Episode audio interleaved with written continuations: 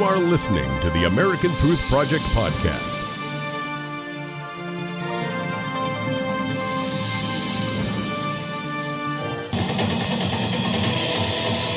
Page five now. The proxy war between the Saudis and the Iranian regime is taking place in Yemen right now. It's a fight for Yemen's main port city. A Saudi led coalition launched an all out assault on the Houthi held port. This after the exiled Yemeni government declared that all peaceful means to remove the Iran backed Houthis have failed.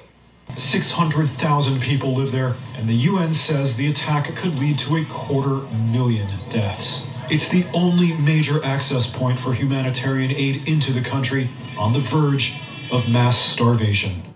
So, how does this fit into the big picture vis a vis the Iran nuke deal, Israel, and the United States? Joining me now on the Daily Ledger page 5B, the founder of the American Truth Project and Daily Ledger contributor Barry Nussbaum. Barry, clearly a proxy war between the Saudis and Iran here. Um, a flashpoint, if you will, possibly for something big. Certainly has the potential to grow into something larger than, than what it is right now. And, and there's a reason behind this. And one reason is Iran wants this strategic piece of real estate. Iran has made no secret, Graham, that this is important real estate to them. And politically, to build the Persian Empire on a Shia based religion is their goal. They took a lot of the money that Barack Obama gave them a few years ago in. Uh, part of the payment of the Iran nuclear deal enticement, and they're spending it on terror supported groups like the Houthi rebels. This is the biggest humanitarian crisis in the world. There's 17 million people that don't know where their next meal is coming from. Yeah, there a, could be millions that die. Right, and, and unfortunately, right now, there's pretty much a news blackout. Hopefully, that will not continue. But the bottom line is this in the big picture, uh, you have Iran and you have the United States pulling out of the Iran nuke deal.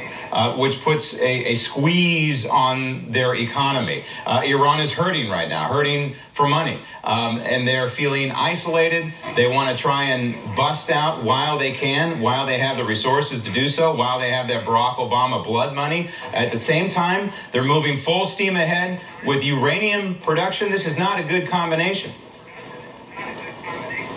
No, it's not, Graham, and it could be much, much worse, not just humanitarian wise. The Houthi rebels are firing missiles into Saudi Arabia on a regular basis, Iranian missiles, Graham. They've aimed them at the airport, they've aimed them at the government buildings. This is literally a war on Saudi Arabia fought by two proxies of Iran, the Houthi rebels, and they're sending in Hezbollah troops as well. There's no secret. This is the future of this part of the Middle East. If Iran wins, that's a terror state on Saudi's border, and that's why Saudi Arabia is leading a coalition of eight Arab states backed by the United States, Great Britain, and France. They all know Iran must be stopped here. Yeah, Iran is crippled, uh, but they're also desperate. And in, in, the big picture, again, Europe um, and this Iran nuke deal, really, Europe has no choice but to eventually back out of it as well, because otherwise they're fueling this beast, and that has to stop. Barry, thanks.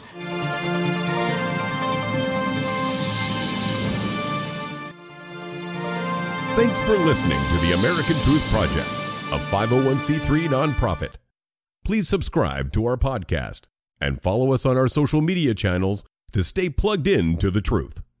Go to AmericanTruthProject.org and subscribe to our newsletter to stay informed on the latest news.